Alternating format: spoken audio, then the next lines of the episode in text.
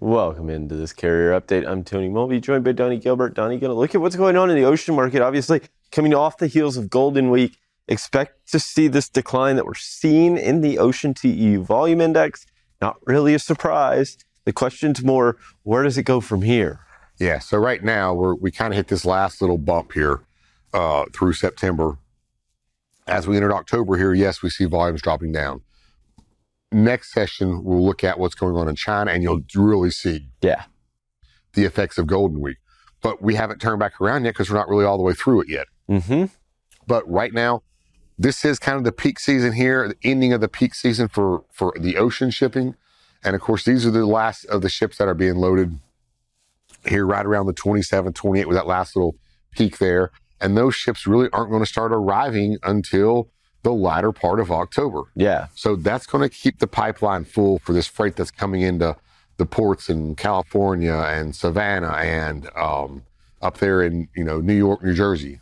So that pipeline's still going to be uh, running for uh, the next two to three weeks. Yeah, and really, when you look at the the peak, it's not all that peaky because I mean this.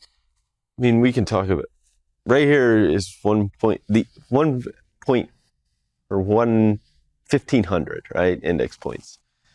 The next line down is twelve fifty.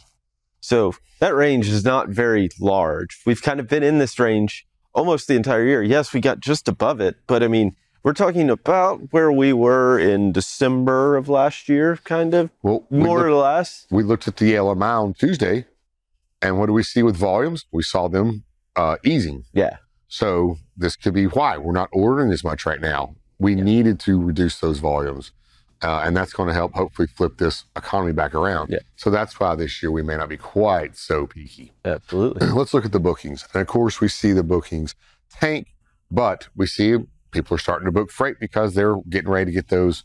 Uh, there's going to be a little bit of a push probably just after that holiday. Yeah, I mean, it looks, it's very, it's a very similar holiday to Lunar New Year. The difference is it's coming at a time. In this index, you can really see the peak, right? August, I think it's August 1st, was the highest level of booking volumes. The, inter- the important thing to remember is we're looking at two separate things when we look at Ocean TEU volume index and the Ocean booking volume index. One is shipments, one is TEUs. We see this one declining since August 1st, whereas we see relatively stable here.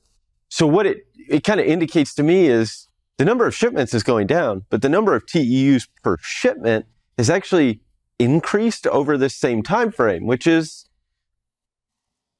you could maybe make the argument and be interesting to see it how it plays out over the next six six weeks, eight weeks. But it's more that maybe some of the largest retailers are boosting those imports. I mean, you think about your Walmart, Targets, uh, things that retailers that are really heavily influenced by the hol- the consumer holiday, but The they also have the retail holiday, but they also have a very large business that continues outside of that, right? What They're, they're packing- still ordering, they're, they're still backfilling. Yeah, So that that's the interesting part. I think it's not going to show up instantly, but it's it's one of those things maybe to pay attention to moving forward. All right. Let's look real quick. Rejection rates drop down, but they bounce back up.